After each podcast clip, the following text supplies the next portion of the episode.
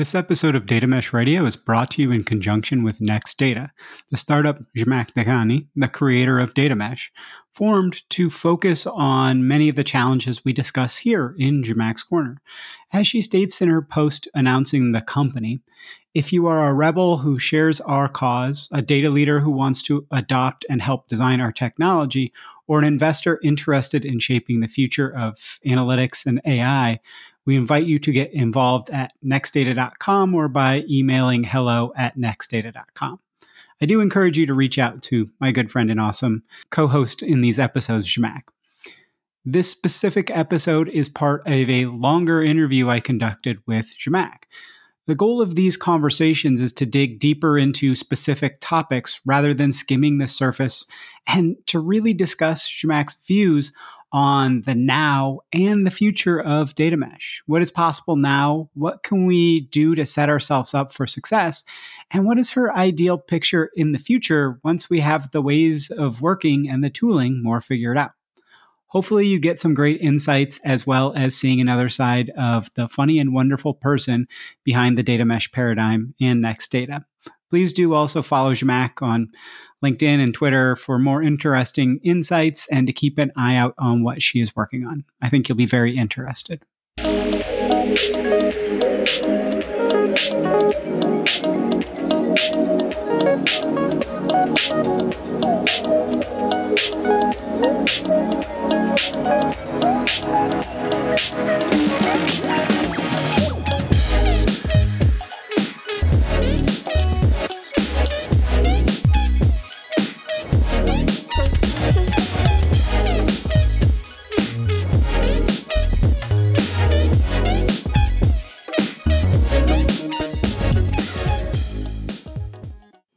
Welcome to another episode of Zhamak's Corner. So, uh, we talked previously about is is data mesh kind of right for you? So let's talk about that. Flip the script. Are, are you right for data mesh? And this is a no a judgment free zone. It's okay if uh, you aren't ready to do data mesh if it's uh, if, if you're not really at that level of uh, of being there and so we can talk about how you can get there as well um, a lot of people have put out these maturity models and and things like that what what do you think about the signs? What are the signs that somebody is ready to to go down this or to start the journey to start the journey of data mesh, right? Maybe the pre-journey and things like that. Where what capabilities do you think or what organizational things, you know, buy-in obviously important and and all of that. Uh, but how do you think about when somebody is is saying I'm I want to go down this path? Hmm. Yeah, great question. And I don't pretend that I have uh, enough wisdom and experience to, you know, have an authoritative answer on this. But I can, um, I can, I can help uh, to get started. So I think the question that you asked probably can be uh, broken down into two questions. One is, um, you know, what are the characteristics of organizations that make adoption of readiness um, or give adoption of sorry give adoption of data mesh more probability of success right? Um, and less of a headwind or less of a risk that they need to manage. And we can talk about a maturity model or some sort of a way of self-evaluate um, is this the right time for me? Um, am i ready for this? And then the second question perhaps the second part of that question would be what are the things I need? Not okay. Lo- it looks like that based on my capabilities, um, I fit into you know a, a, a, happy medium zone of okay. It might have some risk for me, but I know what those risks are, and I can mitigate them. Um, some things seem to be fairly aligned. We can move forward. Um, so once you and you get to that point, the second part of that question is, what are the things I need to intentionally do? To be really ready and set this work for success, right? Which might lead into okay, what are the, the first steps that you need to to think about, or how do you need to organize your change toward data mesh? Does that does that make sense, Scott? To kind yes. of break it down, break it down into two parts. Okay, so in terms of um, self assessment, so that you're not taking too much risk up front, or even if you do, you know what those risks are, then you can mitigate them. I think, you know, I, I I put a spider graph in kind of chapter 15 of the book, and I can kind of walk through some of those. Uh, the one that is really close to my heart, and in fact, I ranked it as you really need to score high on this one to even, you know, think about being ready for data mesh is this domain oriented organizational structure, right? Um, if your business um, is your business and tech working in close partnership, uh, is your technology organization representing um, the business domains? Have they organized themselves around the the, the business um, units, right? Uh, the business domain. So if the answer is yes, you have a higher chance of success. And if the answer is no, no, we have, you know, a central IT, they're responsible for everything. They, you know, they, they prioritize projects that come from business on some backlog and we've got you know fungible resources and people move around between these projects it's just like a typical centralized it uh, and not a domain oriented tech and business organization then uh, good luck with you. Like you, you're going to be fighting against many other forces before even you get to the data mesh, right? Because data mesh is fundamentally about alignment of tech, business, app, and data all together, right, as one unit. So I think that's that's a big signal to kind of self honestly like self assess. And um, the other, I, I, will go in the order of what I think is like really key in terms of readiness. And the other one I would say is for this moment in time is technology at the core. There are organizations that dedicate, you know, technical resources like all of these digital natives that we know kind of here in Silicon Valley or a lot of, or, you know, large scale organizations that dedicate a large amount of resources to technology people tools, uh, you know, and uh, and they see technology not only as a a piece that supports the business, but it actually influences and shapes the direction of the business, right? Uh, that is really key. Uh, and uh, conversely, if you're an organization that you just want to buy a bunch of you know services or technology solution and integrate them, and you don't want to really dedicate internal resources to to shape them to build them, I think it again, you've got to wait a few years because there's nothing for you to buy and call it the day and call it the data mesh, right? So that tech at Core is a, I see it's a big one uh, in terms of readiness. And then um, the other ones, I think more or less, I would probably see them at the same level of importance. Um, I would say long term commitment, executive support, you mentioned buy-in really from top down. Um, I mean, I love grassroots movements. I mean, Data Mesh itself is a grassroots movement, right? Um, but when you come to an organization that needs to reshape the boundary of teams to work in a data mesh way, uh, they need to make changes that take, you know, both the organizational structure to the roles of the people to the technology that takes years you really need dedicated courageous leaders from the top to to give you that air cover to give you to fight through the budget fights you know you, you know kind of quarter after quarter um, and navigate through immediate burning business needs right now and point solutioning versus building a platform and manage that tension that always exists right with the tech initiative. So so again executive support um, long-term commitment really important. And and you know, we, we talked about the organizational complexity and the signals that you should should you should have a pain, right? If you don't have a pain, don't for, look for a remedy. Um, so I think that hopefully that answers the first part of the question: is that am I ready? You know, do I have the commitment? Do I have the right technology? Do I have the right skill sets that I need to do this change? Shall we jump to the second part of your question as in well how do you get ready and how you organize yourself or one question i would have is is are there capabilities that you think are necessary like you know CI/CD. You already need to be doing these things on the software side. You need to be you know having a DevOps culture. You need to be doing those things. Is there anything that you think of on that side? Yeah, it's a really good point. So um, data mesh is very much bringing the the well tested evergreen software engineering practices to the world of data. It's a combination of these two.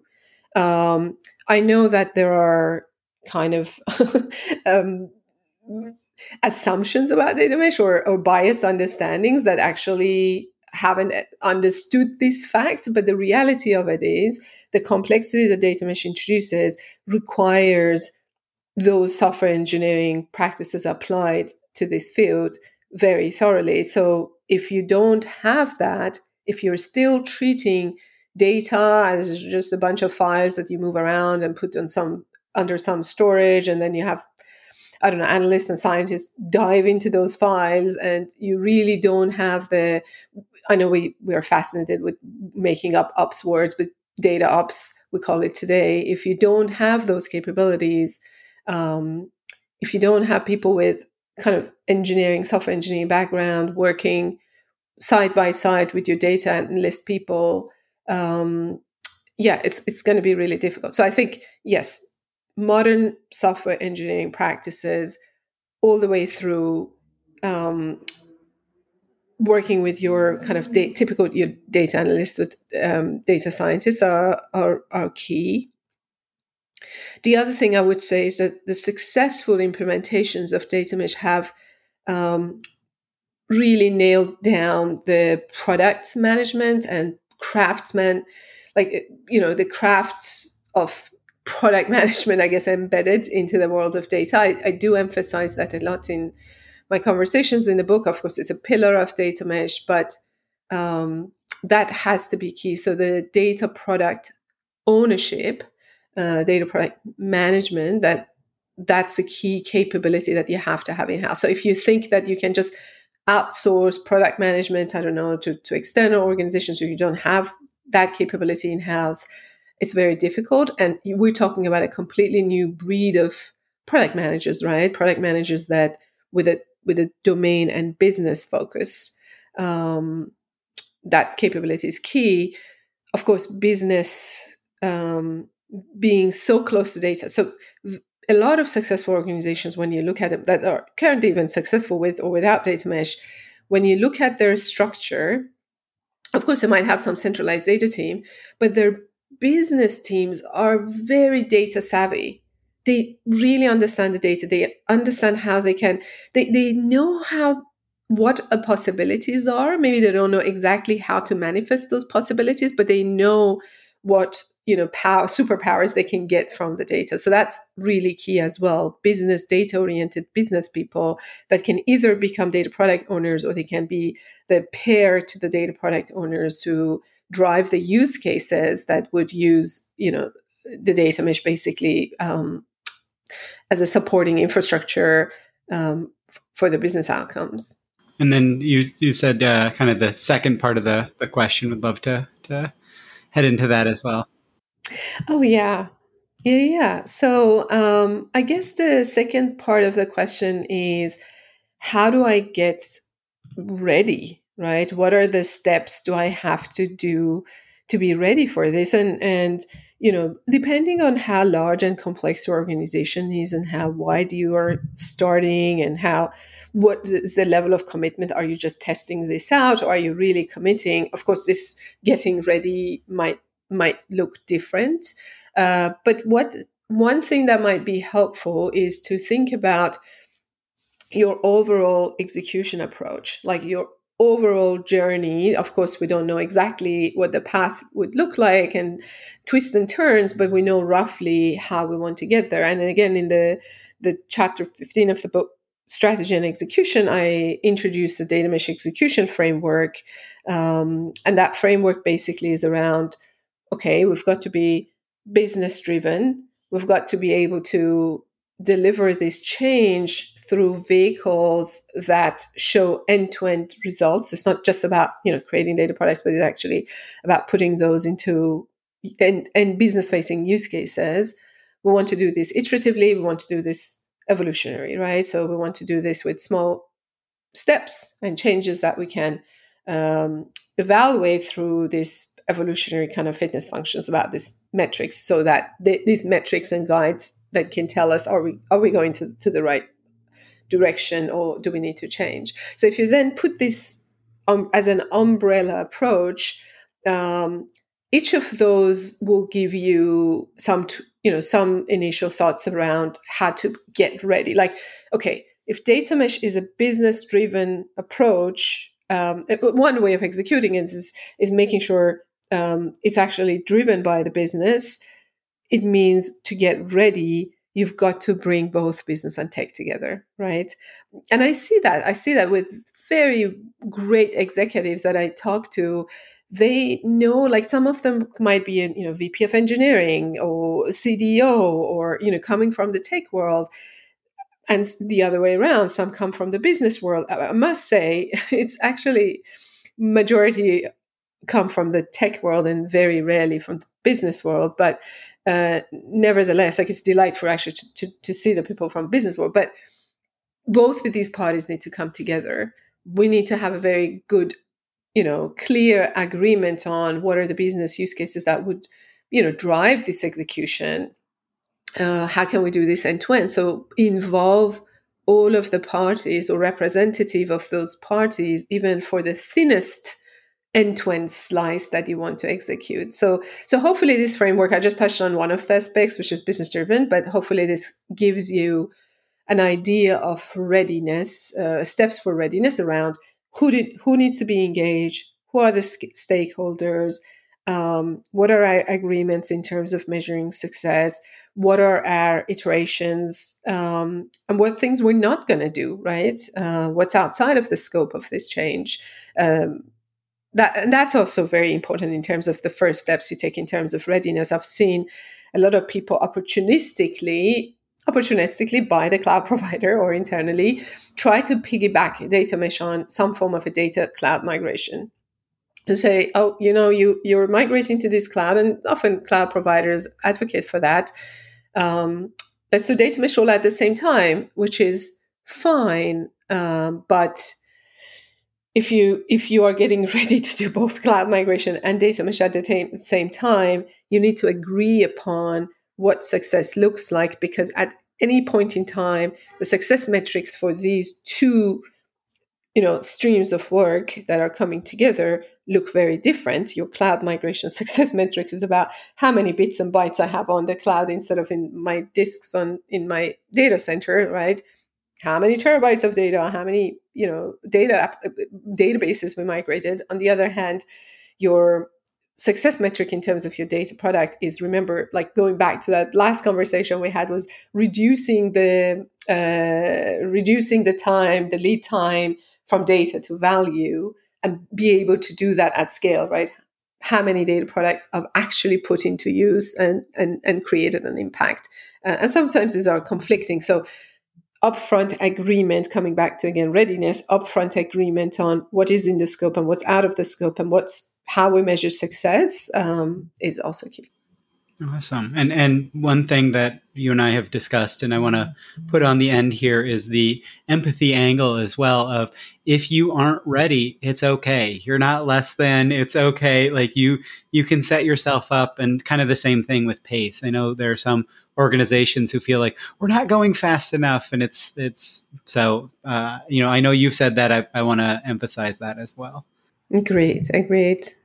So, well, thank you so much for another great uh, Corner, and uh, we'll look forward to the uh, next one coming up next week. Thank you, Scott.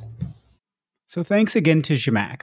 As a reminder, please check out her startup, Next Data. There's more information about it in the show notes. They're doing some pretty amazing things. She's hiring lots of folks looking to partner with others and just kind of check it out. As for me, please do follow up with me as well. I'm pretty easy to find. I'd love to chat data mesh or anything kind of in the data realm. Check out datameshunderstanding.com for more information, some useful resources and things as well. And Zhamak and I both wish you an excellent rest of your day. Now, with that, let's cue that inspiring outro music.